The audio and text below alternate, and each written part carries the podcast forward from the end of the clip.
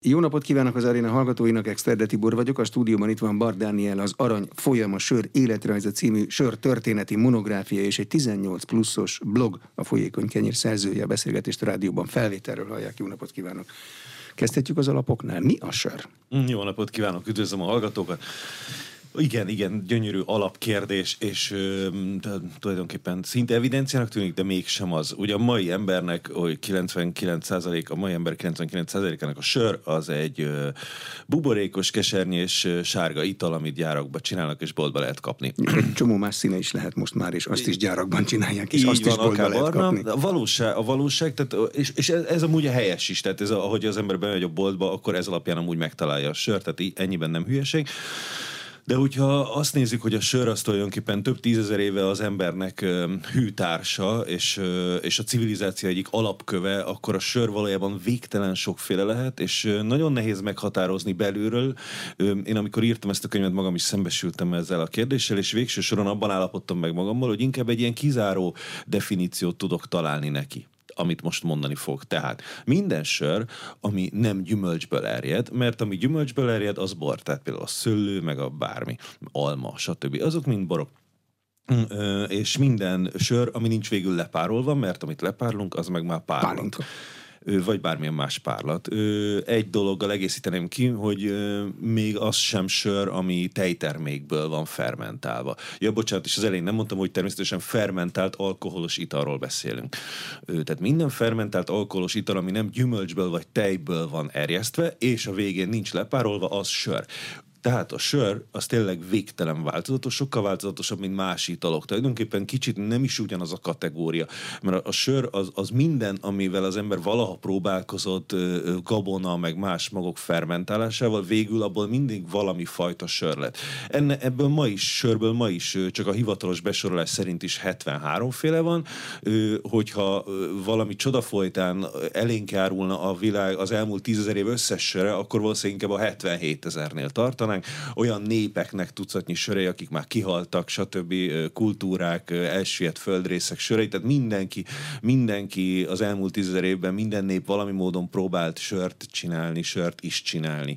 Ugye a bor egy viszonylag modern, elegáns cucc, amit 5-6 ezer éve nem esítettek ki a kaukázus környékén, és aztán persze aztán az igazi nagy számú, hogy a főniciaiak terjesztették el a földkritek, minden nem akarok a borról beszélni. A lényeg, hogy ez egy viszonylag egy, egy nagyon civilizált újdonság igazság. A sör azonban végtelen ősi dolog, és azt is sörnek számítjuk, amit 14 ezer évvel ezelőtt a vadászó gyűjtögetők vadgabonából fermentálgattak, ami még valószínűleg egyáltalán nem hasonlítottam a boltba kapható sörökre, meg azt is sörnek számítjuk, amit a nem tudom, amit mondjuk, ha az ember Belgiumba megy, és egy, egy 14 százalékos mahagóni csillogású, kolostori, apátsági dubbelt iszik, ami tényleg a legdrágább vörös borok minőségeivel versenyzik, az is sör. Tehát ez egy végtelen nagy skála. Jó, akkor a második kérdésem, amit fölírtam magamnak, hogy miből készül a sör, az nem is nagyon értelmes. Ilyenkor a kocsma asztalnál mindig a német tisztasági törvényt szokták el, előhozni, mint jól értesültek, hogy három dolog lehet a sörben, és kész. Igen.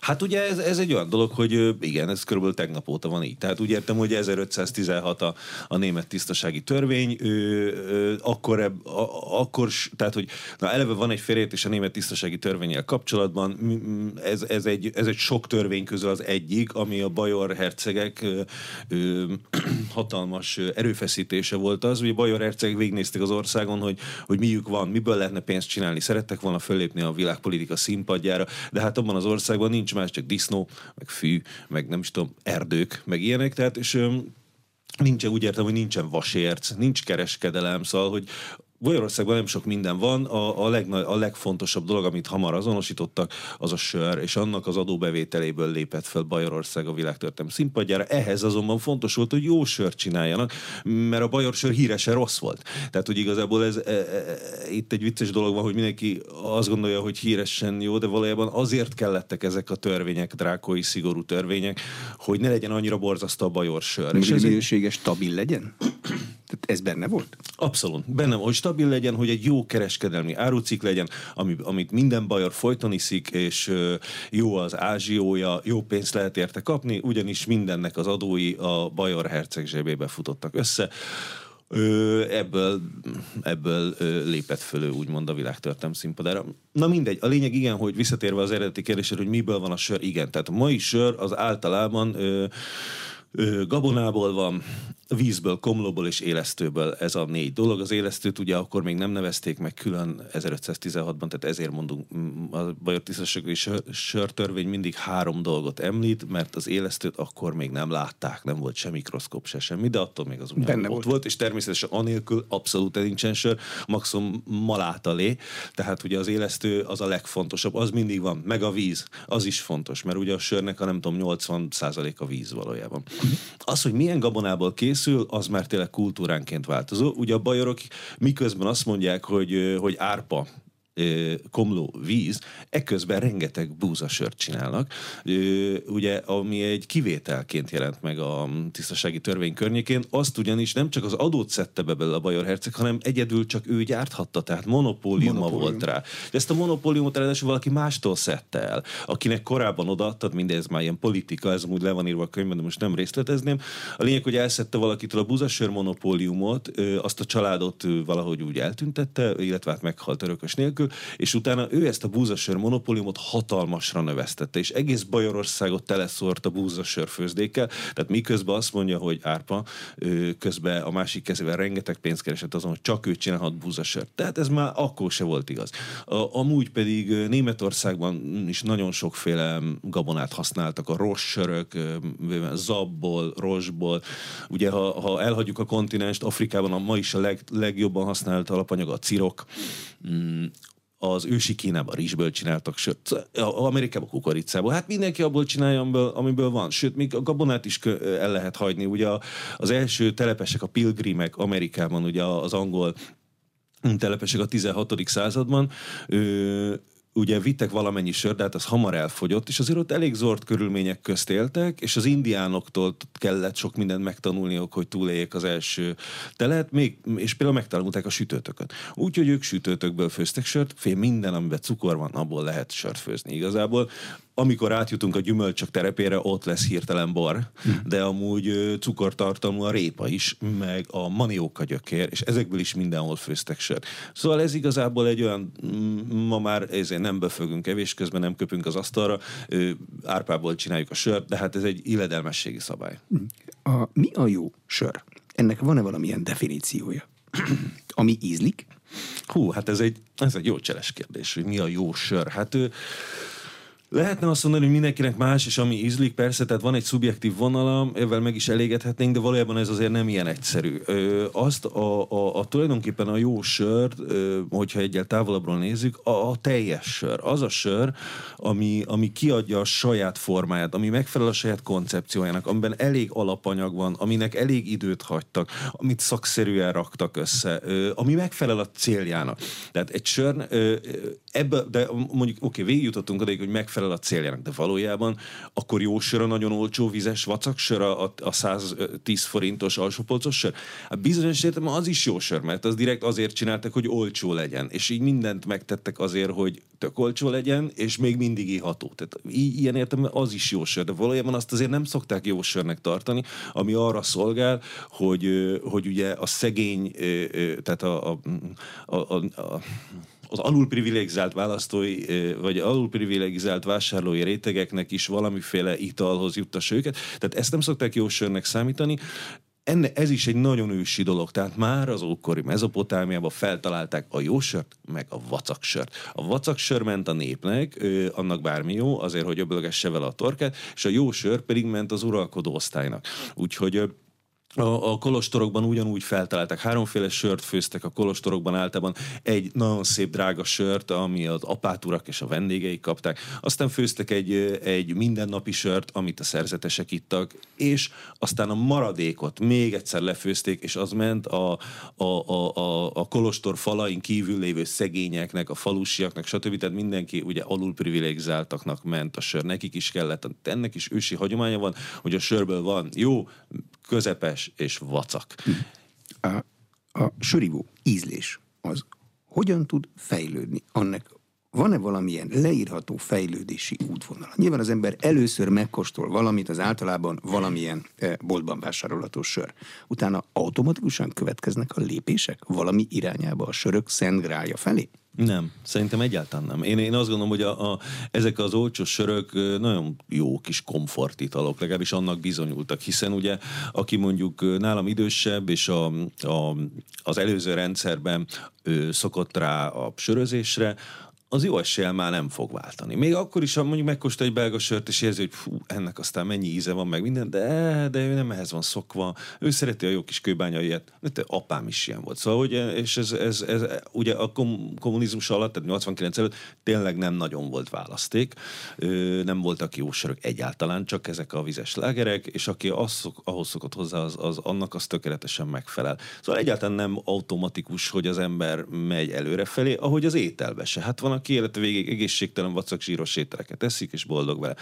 Ez inkább, ez inkább egy világfolyamat, hogy jó dolgunkban, vagy nem is tudom, vagy igen, elkényeztetettségünkben, vagy, vagy nem tudom, műveltségünkben elkezdtünk figyelni arra, hogy mit veszünk magunkhoz. Ö, és kiderült, hogy a 70-es éveknek ez a, ez a mélyhűtött, előregyártott, nejlomba csomagolt, fagyasztott, stb. Mirelit zöld borsó, Nescafé, porított, extrudált, ez a forradalom, ugye, amikor hirtelen a, az élelmiszert ö, szupermarketek millióiba sokáig elálló formába becsomagolták, ugye ez aztán, ez a sör sörrel, sörrel is megtette a hatását, és aztán a 90-es, nálunk inkább a 2000-es évek derekán rájöttünk arra, hogy valójában ez, ez nem a mi érdekünk. Ez a, a, hogy mondjam, ez a kereskedő és a gyártó érdeke, és az ő kapitalista érdekeinek megfelelő, és mi csak bele vagyunk zúzva ebbe a témába. Valójában mi jobban szeretünk friss dolgokat tenni, jobban szeretünk nem Nescafét, hanem igazi kávét, és a zöldborsó is jobb finom, frissen, stb. És ugyanez végment a sörrel is, hogy, hogy hát miért kéne nekem, miért kéne, hogyha egyszerűen, tehát tényleg a sört, azt, azt nem olyan könnyű elrontani, hogyha, hogyha az ember maga csinálja, és ért hozzá, és belerakja az alapanyagot, az nagyon finom dolog lesz. Ehhez képest ugye nem kell mondani, 80-as években milyen nyúlós, savankás vacokot ivott mindenki, az nem azért van, hogy neked jó legyen, az azért van, hogy a gyárnak jó legyen, meg a kereskedőnek jó legyen, meg a népgazdaságnak, meg mindenfélenek, de nem neked. És egy idő után az, eljött ez a gasztroforradalom, először a borral, aztán a pálinkával, de amúgy az összes étellel is, tehát a magyaros éttermekkel is, meg mindennel, meg az otthoni főzéssel is, hogy tényleg az alapanyag nagyon fontos. Tessék friss, szép gyümölcsöt, zöldséget, alapanyagot használni, ugyanez a sörbe is eljött, és amikor elkezdesz szétválogatni, hogy mi a, minek van igazi íze, meg minek van vegeta íze, és hogyha ezekre érzékeny vagy, akkor, akkor bizony kiérzed a, az olcsó sörökből is a spórolást, és inkább ez indít el szerintem az ízlés fejlődésének útján, meg természetesen nagyon fontos a, a, a hozzáférhetőség, a lehetőség. 83-ban hát meggebedhettél, akkor se indultál el egy fejlődés, persze az lehet, hogy kiköltöztél Amerikába és ott, de hogyha Magyar Budapesten maradsz 83-ban, esélyed sem volt eljutni a jó sörökhöz. Maximum cseh, meg német viszonylag jó söröket ihattál, de de a, a sör változatosságának szépségeit felfedezni nem volt esélyed. Belga sör, ez nehéz volt hozzájutni. Angol sörök hát ugye azok ma se igazán jutnak el, legalábbis a real nem nagyon jut el, csak a leggagyibb angol sörök jutnak el hozzánk.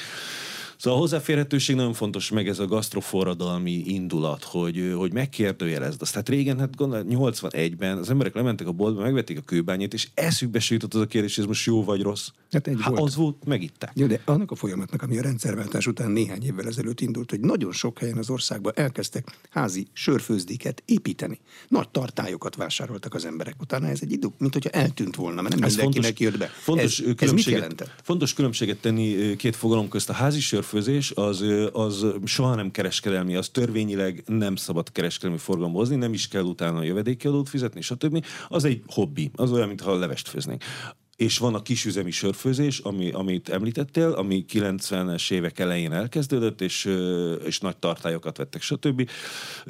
Hát az tulajdonképpen mm, igazából annak, annak volt egy kis reneszánsz ugye a 90-es évek elején, amikor ugye az egész onnan jött, hogy az, a rendszerváltás utáni első jövedéki adótörvényből kihagyták a szüretlen sört, mint adó alanyt.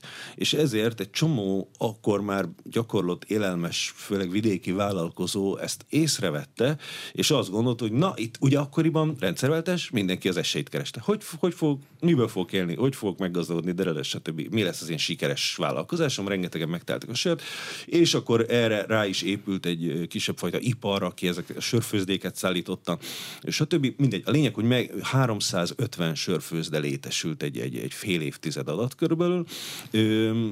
Csak aztán utolért őket a, a, a többféle végzet. Az egyikféle végzet az, hogy, hogy hát, hogy berakták a szüretlen sört is adó alapnak, tehát mindjárt nem volt olyan jövedelmező. A másik féle végzet az, hogy nem volt mögötte valójá, valódi tudás. Tehát ezek az emberek körülbelül egy hónap alatt képezték át magukat, mit tudom én, mezőgazdasági gépkezelőből sörössé. Volt egy autószerelő műhelye, van ott egy kis hely, beállítok még hát, három tartályt, és fog az menni. Kb. így, és az, az derült ki, hogy hoppá, azért a sör nem egy ilyen egyszerű dolog. Tehát az, az nem, nem tudom, az nem, nem, nem csavarhúzóval megjavítani valami gépet, hanem az egy sokkal komplexebb biokémiai ügy és ezért ezek a dolgok, ha egyszer tönkrement, és e, akkor már nem tudtak vele mit kezdeni. Nem, eleve nem is volt annyira jó a főzde, hiszen nem értettek hozzá, amikor megvették. Mindegy millió dolog. De aztán, ami végső soron, a, a, a, a, a, ahogy mondjam, az utolsó szeget beleverte ennek a reneszánsznak a koporsójába, az, hogy, hogy a privatizált nagyüzemek eljutottak egy idő után oda, hogy telítődött a magyar piac, legalábbis a, a, hogy mondjam, a, a mainstream piac telítődött, és utána neki láttak, hogy e, hogy, hogy, hogy megszerezzék a még nem megszerzett piacokat, azaz a kisüzemi sörfőzdék piacait. És ezt ma például nehéz lenne megtenni, de akkor ez nagyon könnyű volt, ugyanis kultúrája nem volt ezeknek a kisüzemi sörfőzdéknek, nem tudtak semmi olyat kínálni se a kocsmárosnak, se a, a vendégnek, ö, ami, ami miatt őket ne lehetett volna anyagi okokból lecserélni. Jött a nagyüzem, tett egy jobb ajánlatot, hopp, azonnal el is ment a hely. Ugyanis ugyanazt próbálták csinálni, mint a nagyüzem, csak olcsóbba, ami lehetetlen. Ami egy lehetetlen küldetés. A nagyüzem, ugye ez az economies of scale, nem tudom hirtelen, hogy meg magyarul, de ez a méretgazdaságosság. Az olyan erővel játszik a nagyüzemek kezére, hogy ez egy öngyilkos misszió kicsiként megpróbálni ugyanúgy a mennyiségbe és olcsóságba versenyezni a nagyüzemmel. És nem volt nekik olyan háttérkultúrák, hiszen Magyarország nem egy hagyományos sörre büszke kultúra, mint mondjuk a bajor, vagy a nem tudom, az ír, vagy nem tudom. Ezért nem volt a kezükben olyan kulturális háttér, amivel tudtak volna olyan söröket, olyan kulturális identitást, bármit odarakni a sörük mellé, ami leválthatatlanná teszi őket. Le is váltották őket. Úgyhogy Úgyhogy mire, mire én nem tudom, elkezdtem, én először találkoztam ilyen kisüzemi sörfőzdével 2010-ben, addigra szerintem már csak 30-40 volt az országban, annak is a nagy része az ország keleti részén. Miért? Mert ott nem volt hova váltani, mert az egy szegény rész, és ott még mindig jobb, ha van egy vacakul működő sörfőzdét, mint ha semmi nem lenne. A nyugati ország részben ugye azért mindig is több volt a pénz, stb. Itt hamarabb lecserélték valami jobban jövedelmezőre ezeket a sörfőzdéket. Klasszikus kocsmai kérdés. Ugyanabból a sörből mi a jobb? A dobozos, a palackozott, vagy a csapolt? Ezen őre szoktunk menni ehhez pedig ez egy nagyon egyszerű dolog. A, a, tehát, hogy úgy értem, hogy ha, azt, ha gasztronómiailag nézik, tehát élvezetre, örömre, az a, a csapoltnak nincs párja. Ez egész, Miért?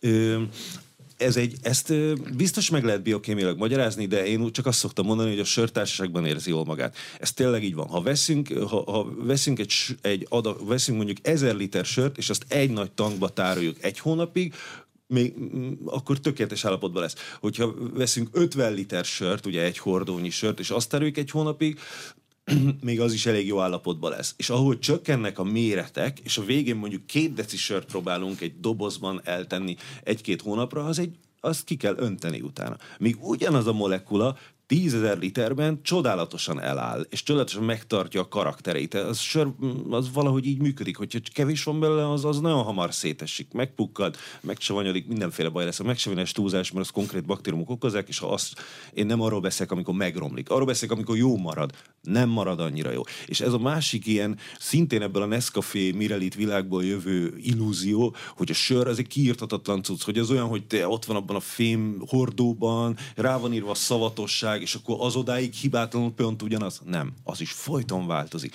Attól függően, hogy hogy tárolták, hogy kezelték, milyen hőmérséklet, mi van a nyomással.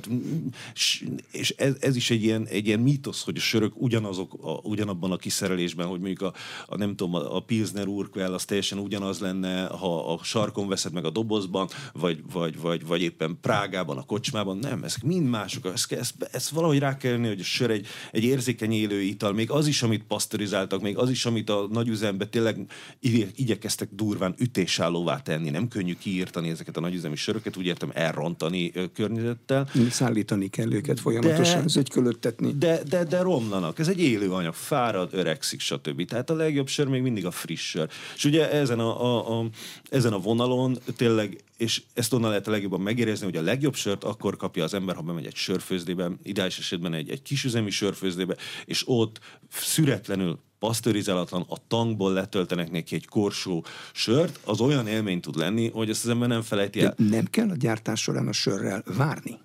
Tehát de, de, természetesen. De, de hát ugye először is fermentálni kell, amikor az élesztő dolgozik, és, és a, cukrot, a cukrot cukrot alkohollá változtatja az élesztő, meg széndiokszidát, két dolgot csinál alkoholt, meg széndiokszidot. Ez, ez a fő erjedés folyamata, ez egy nagyon heves dolog tud lenni, itt rengeteg széndiokszid képződik, bugyog, hát mint a bor is tud ilyen nagyon hevesen erjedni. Ez lemegy pár nap alatt, ideális esetben, és utána kell neki egy kondicionálási idő, ami pár hét ideális esetben. Most nyilván minél olcsóbb sört csinálunk, minél nagyobb üzembe, annál inkább ezt le, le lehet rövidíteni, ezt a kondicionálás mindenféle boszorkánysággal pár napra akár, nem lesz olyan jó sör. De egy jó sör, egy jó láger, most mondjuk azért beszélünk a lágerről, mert azért nagyon sokféle eljárás létezik, a lambik, meg a, ezer, a szakti, meg ezerféle sör létezik, de ez a klasszikus sör, mert az egy, az egy három hétig kéne, tehát mondjuk ez egy jó csesör, vagy egy jó közép-európai láger, az három hétig ö, érlelődik a tankban, és ö, az a minimum. Aztán én azt hiszem, aztán már el lehet kezdeni kiadni, ö, igen, tehát hogy mondjuk egy hónap egy jó láger, abból mondjuk az egy hetet szánunk erre a, a, heves fermentációra, ami amúgy csak egy-két nap, de még történik vele ez meg az, mindenféle ilyen, tehát nem, nagyon szakmailag itt van még millió apróság, amiket ne, nem lenne most érdemes végvenni. A lényeg, hogy aztán még három hét kondicionálódás, és hogyha ez megtörténik, akkor utána a sör az jól, jól eláll, ugye hagyományosan a történelmileg azon múlt, hogy mennyire áll el a sör, hogy mennyi alkohol van benne, és mennyi komló. Ez a két dolog, ami el, amitől eláll a sör. Ma, illetve nem ma, hanem a 19. század közepe óta a pasztörizálás nagyon fontos, ö, amitől ö, ugye a pasztörizálás gyakorlatilag szinte úgymond megöli, elöli a, az, a, az élő dolgokat, úgy a baktériumokat, mint bármit, ami a sörben van, és ezért Gyors, így, így fűtés, fűtés. Így, Ilyen 60 fokra fel kell hozni talán egy-két pillanatra, nem tudom pontosan, hogy működik, de... És, te vissza. és aztán visszahűted, és akkor megölted. Ez olyan, mint a kézmosás kb. Tehát így a baktériumokat, stb. mindenféle. Megölted, és akkor stabil lesz az a termék. De ugye... Ö, de, de, de na mindegy, tehát, hogy ö, ettől függetlenül ugyanúgy hat még a komló is, meg, a, meg a, az alkoholtartalom is. Tehát most már komló, alkohol és pasztörizálás, ez a három dolog, ami a, a sör eltarthatóságát befolyásolja. Visszatérve a kérdésre, tehát hogy, hogy beszéltünk erről, hogy miért a, miért a csapolt sör a legjobb, nem tudom tudományosan megmagyarázni. Tapasztalati tény. Erre Tapaszt- szokták mondani. Tapasztalati tény, és hát ugye egy dolgot tudnék mondani, hogy igen, hát az közvetlenül egy nagy adag sörből jön, és frissen van át lélegeztetve. Nagyon fontos, hogy mennyi oxigén kerül bele valahogy. És ugye ez a, ez a gazdagon fejlődő hab, ami egy korsó tetején ott tud lenni, ez mutatja, hogy, hogy ez egy, nem tudom, az egy frissen felélesztett dolog, és egész más íze van. Hát a, egész más íze van a csoportsörnek, és aztán jönnek a többi kiszerelések. A, a, a második legjobb az a dobozos, méghozzá a, a doboz amúgy nagyon praktikus és környezetkímélő, és könnyű, stb.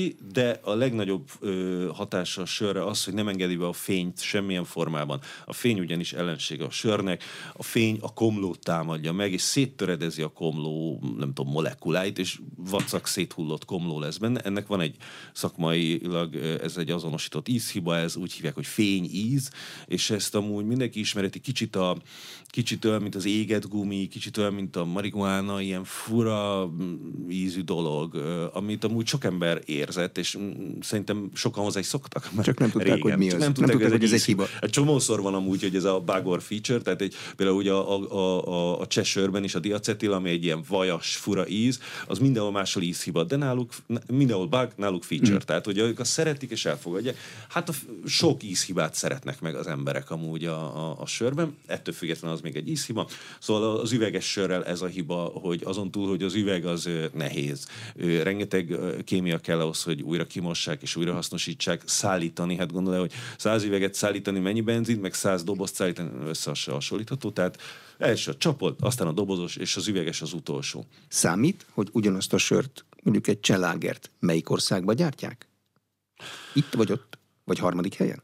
Hát a tapasztalat azt mutatja, hogy igen. Tehát elvileg valószínűleg el, elmondják az embernek, hogy, hogy nem számít, mert ugyanazt gyártjuk, de hát azért a tapasztalat azt mutatja, igen, erről a legjobb például, például a Pilsner Urquell, őt elkezdték egy időben Ukrajnába csinálni, még jó 10-15 évvel ezelőtt, és aztán a Pilsner meg úgy, úgy döntött, hogy, hogy nem a mennyiségi piac leuralás irányába fog elindulni, hanem inkább ebbe a frissen feltalált craft beer nevű dologba szeretne becsatlakozni. Hát ő egy nagy üzem természetesen, de hogy tiszteletbeli craft beerként, tehát eljárt, elkezdtek eljárni ilyen craft beer fesztiválokra, gyönyörű kis kocsival, akkor ilyen fa, fahordót vernek. Szóval eljátszák, és amúgy tényleg nagyszerű a sörük is, és, és ugyanekkor úgy döntöttek, hogy nem fogunk sehol máshol főzni, és nagyon jól tették, és vissza is állt a Pilsner Urquell renoméja. Egyszerűen tényleg Pilsner Urquell például csak Pilsenbe főznek, az eredeti gyárban, amit 1842-ben ö, megalapítottak. Tehát és amit ez... itt látok az áruházban, az az? Az az. Most már nem főznek sehol máshol. Ö, a helyneken például ugye mindig elmondja, hogy, hogy annyira pontos ö, mi ez, olyan pontos szabályok szerint úgy főzik ö, Indonéziától Kanadáig a helyneken, hogy ez mindenhol pontosan ugyanolyan, de én nem úgy jóból vagyok a helynekenesekkel, és akkor így megsukták, hogy igazából vannak versenyek a helynekenen belül. Minden ország beküldi a maga helynekkenjét, nem tudom, Amsterdamban minden évben, és ők megmondják, melyik a legjobb és nyilván most, tehát, hogy ez azt jelenti, hogy tényleg nagyjából hasonlóak, tehát tényleg nagyon hasonlítanak, és valószínűleg egy, egy oda nem figyelő embernek pont elég jó, hogy pont eléggé ugyanolyan, de szakmailag azért lehet tudni, hogy az sem mindegy, hogy a helyneken Sopronba főzik, vagy Amsterdamba, vagy Dél-Afrikába. Például ők maguk tartanak minden évben egy versenyt, és e- ezen belül amúgy ugye a hír úgy is szól, hogy a, a Soproni az gyakran megnyeri. Tehát a világ legjobb helynek főzik Sopronban. A kérdésedre válasz azonban az, hogy nem mindegy, hol főzik. És De a van... víz a más? Vagy a levegő a más? Vagy mi lehet a más? Hát a víz, az, a víz az, az nyilván... ugye mindenhol más, de egy modern főzdében, ahol tényleg százmilliós gépek vannak, ö, ott a vizet azt fogják, desztillálják és újra rajzolják. Tehát H2O-val dolgozik mindenki a végén. Igen, nem, nem, nem. Ö, tehát, hogy át, teljesen karaktermentesítik a vizet, majd pedig újra karakterizálják olyan, az is a recept része, hogy milyen víz kell, és azt megcsinálják egy géppel. Tehát pH értéket belövik, ásványi anyag tartalmat adalékolják? Abszolút. Tehát az egy koktél tulajdonképpen, amit valamikor megírtak egy receptbe, és azt kell követni. Úgyhogy a víz elvileg ugyanaz, a, a tank formáját azt lehet szabályozni, tehát az is, ugye a helyneken például ilyen fekvő tankokba erjed, ennek is megvan a maga bonyolult ö, ö, táncrendje. Nem tudom, a gyár maga kicsit a gyár maga, hogy milyen csöveken megy át, vagy milyen a palackozás, meg milyen a... Nem, igazából ezek, ezek kicsit már a misztikus kategória, hogy miért nem ugyanaz. Hát sokszor evidens, hogy miért nem ugyanaz, mert például van a gösszer, amit jól ismerek, mert dolgoztam nekik, ugye az osztrák gösszer az egy nagyon kellemes, ilyen régies osztrák sör. A magyar gösszer nekem sose ízlett annyira, most nem tudom, hogy most hogy áll, mert nagyon rég kóstoltam, de régen ugye kukoricát tettek bele itthon. Ez egy másik recept. Ugye Magyarországra optimalizált receptet főztek, régen ez volt a mániája nagy üzemek, hogy a magyar ember szereti a kukoricát a sörben. Ezt egyre többen dobják ki a receptből. Van. Hát egy évtizedünkbe telt nekünk, bloggereknek, fogyasztóknak, stb. elmagyarázni, hogy nekünk ne szúrják ki a szemünket. Ez a, én tényleg olyan, hogy meghalom ezt, olyan ideges lettem már tíz évvel ezelőtt is, hogy ebből mindenféle ilyen összeveszések is voltak, hogy miért szeretné a magyar ember a kukoricát. A kukoricát ti szeretitek, mert olcsóbb. Na mindegy. A lényeg, hogy most már tényleg szedik ki a kukoricát, mert lehet már összerbe sem sincsen benne. A lényeg, hogy az egy magyar ízlésre optimalizált recept. Ugye, hogy a Coca-Cola se ugyanaz ugye minden országban. Most vannak azok a dolgok, amikor elvileg ugyanaz, de valójában mégsem olyan jó, és hogy itt itt mi történik, azt nagyon-nagyon nehéz megmondani, mert a víz mind ugyanaz, ugye a beszerzés komlom malát, tehát az döntéskérdés, hogy ugyanaz, de lehet, hogy ugye például előfordulhat az, hogy más helyről, ugye, ugye malátának típusai vannak, van, nem tudom, pilzeni maláta, élmaláta, stb. Lehet, hogy ugyanazt a minősítésű malátát máshonnan szerzik be és mindjárt egy kicsit más az íz. De mennyire kell figyelni itt az alapanyagra? A borászok a Pinot Noirnál mondják, hogy ez egy nagyon érzékeny szőlőfajta, csak az foglalkozzon vele, aki tudja, hogy hogy kell vele foglalkozni, mert különben rossz lesz. Itt az alapanyagok, ugye ott a szőlő az alapanyag, itt meg a maláta. Igen, Ennyire igen. kell figyelni arra, hogy az honnan van. Hát elvileg elvileg az van, hogy, hogy van, van egy mit, mit, A minőségű pilzeni maláta, és akkor az tulajdonképpen jöhet bárhonnan, hiszen a malátagyárok is nagyban szabványosított módokon dolgoznak, és viszont nyilván vannak apró finom különbségek, amiket nem tud elkapni a szabványosítás. Tehát a, ott is megvan azért a földnek az íze, tehát hogy ezek mind jó, mind ugyanúgy hibátlan magok, ugyan az érési ponton, ugyanúgy szedték le, ugyanúgy dolgoztak vele, stb. De hát egyszerűen ez, ez a söripar nagyban törekszik arra tényleg, hogy, hogy úgy tegyen, mint hogyha, hogyha ugye ez a, ez a szabványosítás, mint hogy itt pixelekkel dolgoznak, de nem pixel, ez a föld, a gabona a föld maga, ezek élőlények, és, és ezért, ezért ez egy abszurdum, hogy, hogy, hogy világszerte ugyanazt akarják megfőzni. Igazából maga a gondolat hibás. A gondolat hibás, és a, és a kapitalizmusnak ebből a faramúci, meg a globalizáció faramúci jellegéből fakad. Ez, egy, ez, egy, ez tulajdonképpen egy, egy igazán hibás gondolat, hogy, hogy brandet akarunk csinálni a sörből. A sör 15 ezer év óta nem brand. A sör kultúra, folyamat, pillanat, nem tudom, mindenféle egy, egy, egy, egy, egy, egy élő, lélegző kulturális jelenség, és ez legkevésbé sem érdekes, hogy most milyen malátával van, és az milyen szabványosított. A lényeg, hogy jó legyen, és nem kell, hogy, hogy kétszer ugyanolyan legyen. Ez csak azért kell, hogy műk, hogy a marketingeseknek legyen székük, hogy, hogy pénzt lehessen sokat keresni vele. Amúgy tök jó lenne minden sarkon, és minden héten más sört inni. Csak az agyunkba ez bele van vésve, mert gyakorlatilag rá vagyunk húzva egy ilyen, egy ilyen matekos rendszerre, hogy a mi pénztárcánkból brendek szerint húzzák ki a lóvét. De ez, ez nekünk nem jó. És igazából ezért mondom, hogy, hogy, hogy, hogy ez, és akkor, amikor ilyen mélyre megyünk, hogy ugyanaz a sör mégis más, akkor látjuk, hogy hol hibázik. Na ott már nem sikerült ezt az élő, lélegző, folyamatszerű kulturális jelenséget tényleg pixeleké és, hogy mondják, Excel tábla sorokkal. Excel táblává tenni, hiszen ott már kijön az, hogy azért nem minden, nem minden gabona ugyanaz, a komló is kicsit más, noha ugyanúgy hívják, ugyanaz a szabványa, stb. Jó, az én pénztárcámból nyilvánvalóan brendek szerint húzzák ki a marketingesek meg a gyárak a pénzt, mert ott állok az áruházba, és a következő kérdésem az, van 200 fajta sör. Ha biztosra akarok menni, és nincs időm elmenni a kocsmába, vagy a főzdébe megvárni az első csapolást, hova nyúljak, hogy egy fix minőséget kapjak. Vegyek le egy pilzeni lágert, mert az biztos ugyanolyan mindig, az a legjobb. Vegyek le, mit vegyek le? Hú, hát ez Hát igen, én, én azt gondolom, hogy itt Közép-Európában az alapvető uralkodó ízlés a lágersörök, e, ezzel nem lehet tévedni. Illetve a lágersörökkel még lehet tévedni, de az ízlés, ez az irány mi ezt tudjuk jól csinálni itt a környéken. Tehát, hogyha egy IPA-t, vagy egy, vagy egy nem tudom mit akarunk venni, azt ne keressük a boltban, ahhoz már szakérteni kell, de stb. Tehát így nyilván maradunk a lágernél. A lágereken belül a legjobb amúgy a pilzeni, van egy, talán egy kis különbség, a láger egy nagyobb kategória, a pilzeni kisebb kategória, és akkor gyakorlatilag a, a hát nézzük, az árcímkét nyugodtan általában az van tényleg, mint a boroknál, ugye nem tudom melyik eh, nagy eszű, eh, hogy mondjam, intelligens ember mondta, hogy mi szerint válogatsz bort, árcédula alapján, nem tudom, ezt ki mondta, de lehet, hogy ez nem egy népszerű mondás a borosoknál, de a sörnél is nyugodtan lehet így működni, ne vegyünk olcsót, tehát ami, ami egy doboz 100 forintba kerül, és amúgy egy ismeretlen név van rajta, hát figyelj, az olyan is lesz, de nincsenek csodák, tehát az nem lesz jó. Lehet, hogy iható lesz, de nem lesz jó. 300, 350-nél kezdődik?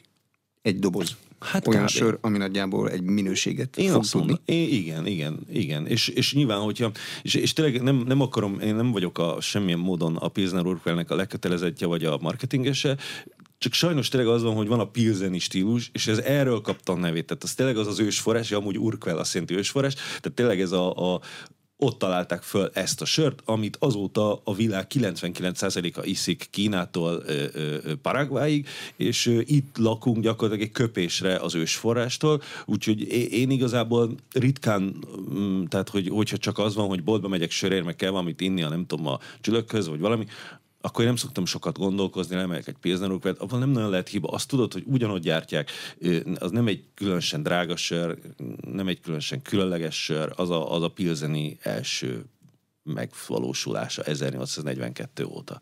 Mi a sörivásnak a módszere? Hogyan kell jó módszerrel sört A borosok szokták mondani, hogy nem mindegy a pohár.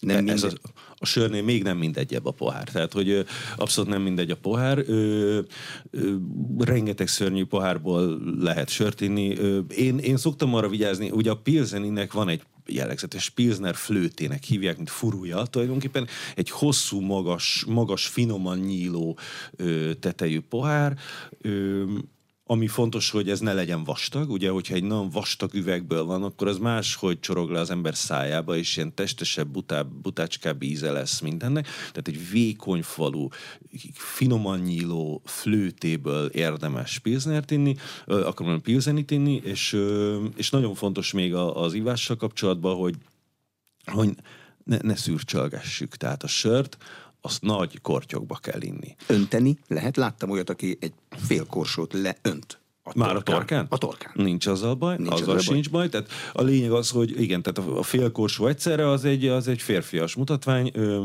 ö, nagyon jól tud esni, ö, de mondjuk a, mondjuk a negyed korsó, az, az, az első, az első korty a sörből az legyen egy jó nagy korty, tele, tele a száddal, ugye csak a, a, az ősi egyiptomi sírfeliratra ö, utalnék vissza, hogy hogy is van ez, nyilván nem óegyiptomi, hanem csak a fordítások közt gondolkodom, hogy az elégedett ember szája sörrel van tele. Írja 3500-ban, nem tudom, akár bárki, egy egyiptomi halott. Tehát már akkor is tudták, hogy tele van a szád, az az elégedettség.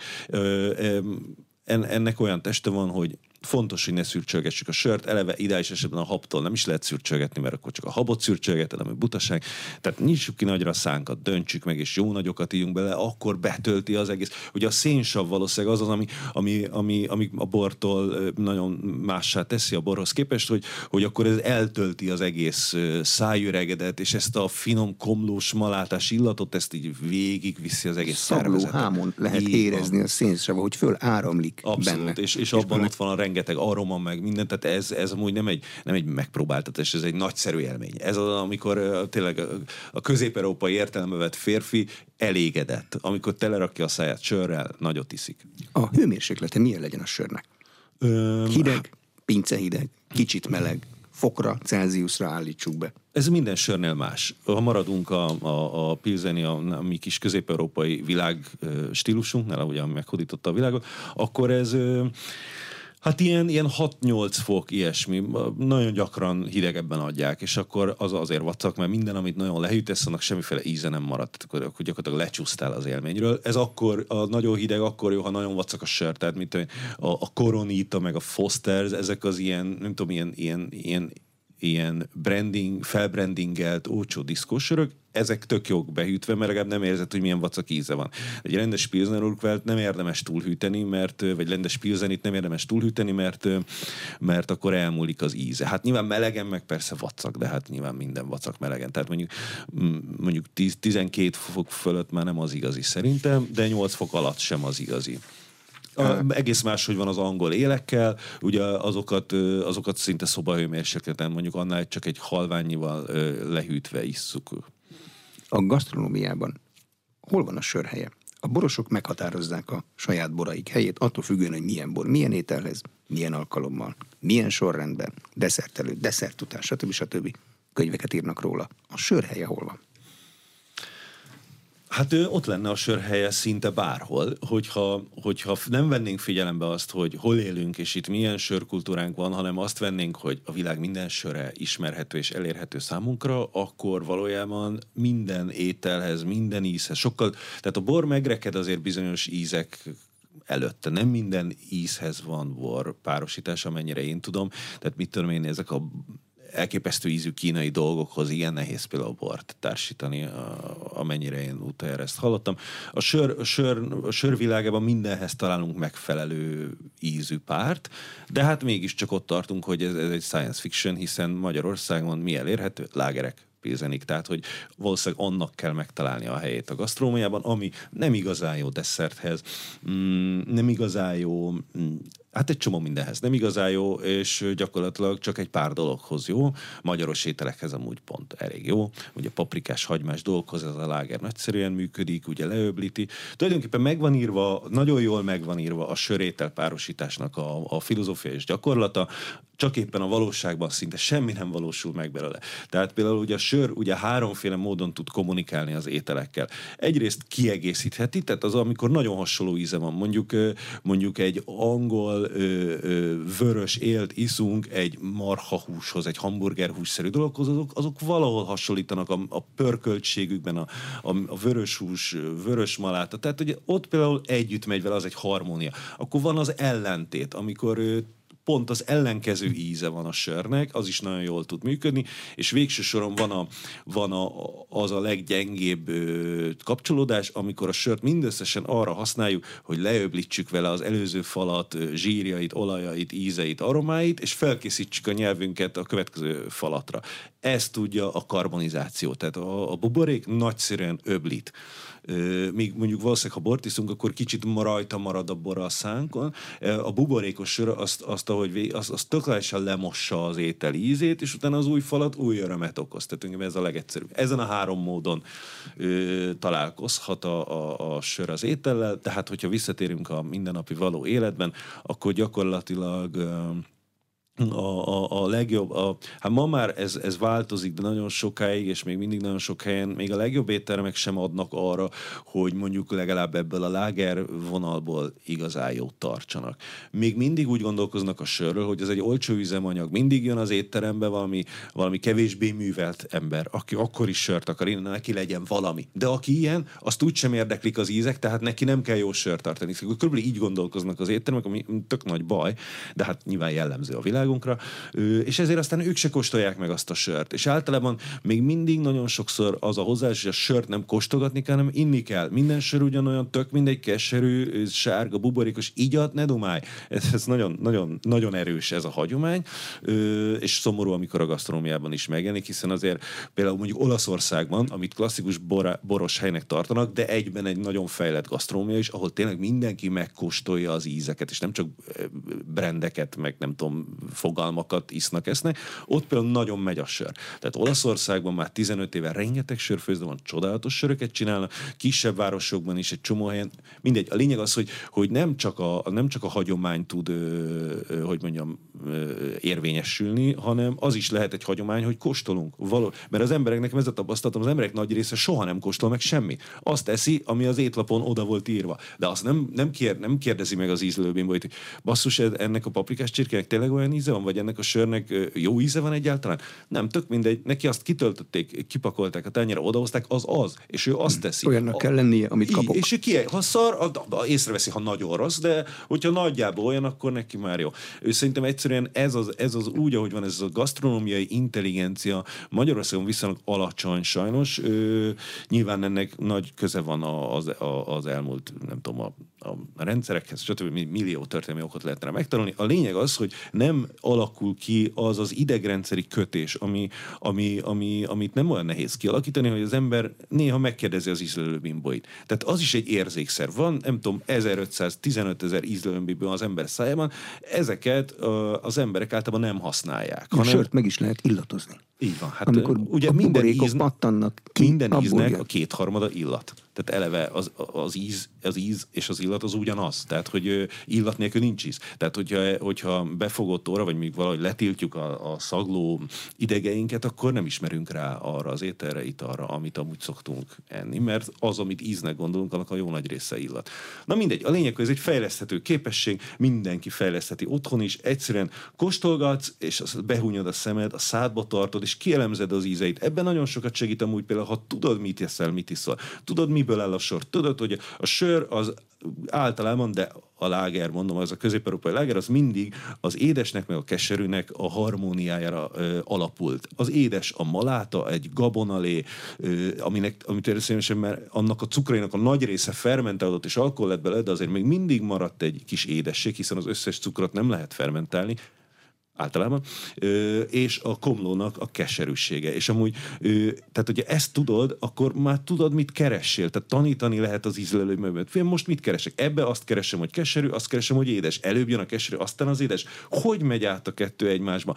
Összekeveredik? Keserű, édes, keserű, édes, édes, keserű. Tehát millió, ez egy játszma, amit, a, a, a, amit az ember az ízlőbimbóival tulajdonképpen játszik, és, mm. és nagyon szépen ki lehet élezni így.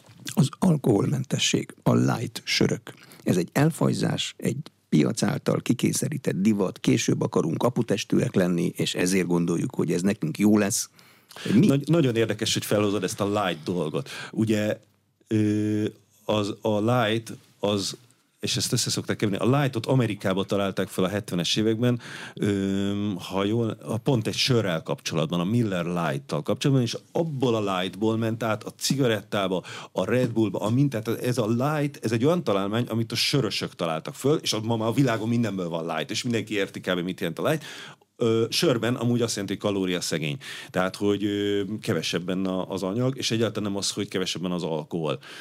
De akkor áttérve a második részére a, a, az alkoholmentességre, hát az egész világon most ez egy nagy trend, hogy, hogy elfordulnak az alkoholtól, úgy általában is elfordulnak a fiatalok, az emberek az alkoholtól. Szerintem sokszor egy ilyen buta dolognak tűnik ez az alkoholos befolyásoltság. Úgyhogy egy óriási trend van arra, hogy, min, hogy hogy ne csak olyan alkoholmentes söröket csinálják, amik, mint a, a régen az osztrák, nem tudom, alkoholmentes, ami arra jó evidensen, hogy ülsz a kocsiban, és akkor még akkor is sörözhetsz, ami egy ilyen butaságnak tűnik, ö, hanem olyat is csinálnak, aminek tényleg csodálatos íze van, IPA, benne van a komló, tehát azoknak, akik amúgy szeretnek ízes, ízgis söröket inni, azok számára is csinálnak már alkoholmentes sört. De nem lényege a sörnek is a mámor. Hú, hát ez egy nagyon szép filozófiai kérdés. De, de, eredetileg az. Eredetileg az, csak ugye a, a, az ember olyan gyorsan fejlődik, ugye már nem genetikai, hanem a kultúra viszi előre a fejlődését, hogy egy generáción belül az ember fejlődik, és a sörnek hozzá kell fejlődnie. Tehát a sör az mindig is tükrözte azt, hogy az ember éppen milyen állapotban, mit csinál, mit gondol a világról, a kultúráról, önmagáról, a másik emberről, ez mind benne van gyúrva a sörbe. Most kezdjük azt gondolni, hogy, hogy a mámor mámor, a, hát ugye Szerintem a mámor az továbbra is nagyon fontos, csak épp nem az alkoholból szeretnék elérni a fiatalok, hanem ugye számos közkézen forgó kábítószer van, de hát ugye mit tudom én, a koffein is, tehát vannak legális kábítószerek, az illegális kábítószerek is könnyen hozzáférhetőek, meg, meg összeszó nem tudom még mi minden, de a mámor sok módon lehet elérni, és a sörből ö, elérhető mámor az tényleg ugye egy kicsit buta dolognak tűnik, tekintve azt a rengeteg buta sörözési pillanatot, ugye a foci drukkerek, az olcsó kocsmák, az otthon tévézés, tehát hogy ez a nagyüzemi sörtermelés és az ehhez kapcsolódó sörmarketing, és az, hogy tényleg sikerült a, világ, a világot egy ilyen sörpiaccá változtatni a, ebben a globalizálódó 80-as években, az egyben nagyon le is butította a, a sör ázsióját, a sör által elérhető mámor. Tehát ki szeretne olyan lenni, mint az a sörszagú, kövér ember a kocsmában, akire nem jó ránézni, és rossz vicceket mesél, és amúgy meg mindjárt elalszik. Tehát, hogy ez senkinek nem szimpatikus. Ő ide, húz, ide lett lehúzva a sör mámor. De már amúgy Arisztotelész is azt írja, hogy, a, hogy ugye ő görög volt, tehát rohadtul nem szerette a sört. A sör neki egy ilyen ellenszenves dolog volt, amit a buta egyiptomiak, meg perzsák, ezek a nagy milliós rabszolgabirodalmak hittek, és azt mondja, hogy, hogy mindenféle dologtól, például a bortól, a, a bort és a mákonyt, az ópiumot és a bort egy kalap alá veszi, azoktól, ha túl sokat fogyasztasz, akkor előre buksz ültödben. A sör az egyetlen, ami elbutít, és akkor hátra esel. Tehát már ő is különvette a sörmámort, mint valami buta dolgot. Ettől függetlenül ugye a, a, a, folyóköz istenei, a mezopotámia, Inanna, stb. Ezek, ezek mind egyszerre voltak a sör és a mámor istenei is, ami az ős teremtő erő volt. Tehát itt is egy olyan, egy olyan hatalmas, nem tudom, ilyen kulturális ilyen planétán járkálunk térkép nélkül, hogy mi a mámor, hogy milyen a sörmámor, és, és milyen lehetett a sörmámor, és ennek milyen szakrális szerepe van, ami hogy tud átjönni a kultúrába, Amerikában, hogy nagyon ne- nehezen tudnék ilyen, ilyen evidenciákat így most felsorolni, hogy ebben mi van. Én, én például szeretek sörözni, viszont ö, én sem szeretek úgy berúgni, és nem is szoktam, hogy mondjuk már mondjuk vállalhatatlan legyek, vagy leboruljon a fejem, vagy tehát ez, ez igazából önbecsülés kérdése, szerintem is tökre nem a sörhöz vagy a borhoz van köze, de mivel a sör egy ilyen olcsóbb dolog már több ezer éve, a bor meg inkább egy fajta drágább dolog már több ezer éve, tényleg ez, egy, ez a római birodalom óta, vagy még régebb óta van, ezért a sörrel elérhető mámor is egy olcsóbb dolognak tűnik kicsit, mint minden, mint mondjuk a, a, a, a, ezek a menő, nyugaton menő drogok, a kokainnal elérhető mámor, az például egy drágább, elegánsabb, azt a, azt a, azt a, azt a, a ahogy mondjam, az arisztokra, hogy a felsőbb osztályok csinálják. A sörmámor az kicsit büdös, és kicsit az alsóbb osztályoknak van száma, és ettől próbálják magukat distancírozni, őszintén szóval meg is értem, és uh, nyilván viszonylag kevés figyelem jut arra, de hát nyilván ez egy nis dolog, tehát egy, egy, egy, egy fajta ember tudja azt, hogy mondjuk gyönyörű, drága söröket iszik, csak a legjobbat, és mondjuk attól lesz mámoros, és akkor az már mindjárt nem olyan buta dolog, meg hát amúgy ezek drágák is, és tényleg az ember nem bír belőlük olyan sokat inni, mert több az alkohol, több a tartalom, stb.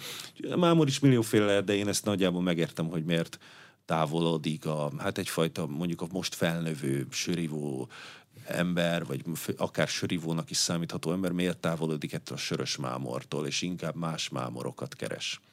Köszönöm szépen. Az elmúlt egy órában Bar Dániel az Arany Folyama Sör Életrajza című sörtörténeti monográfia és a Folyékony Kenyér blog szerzője volt az Inforádió arénájának vendége. A műsor elkészítésében Illis László felelős szerkesztő vett részt. Köszönöm a figyelmet, én Exterde Tibor vagyok.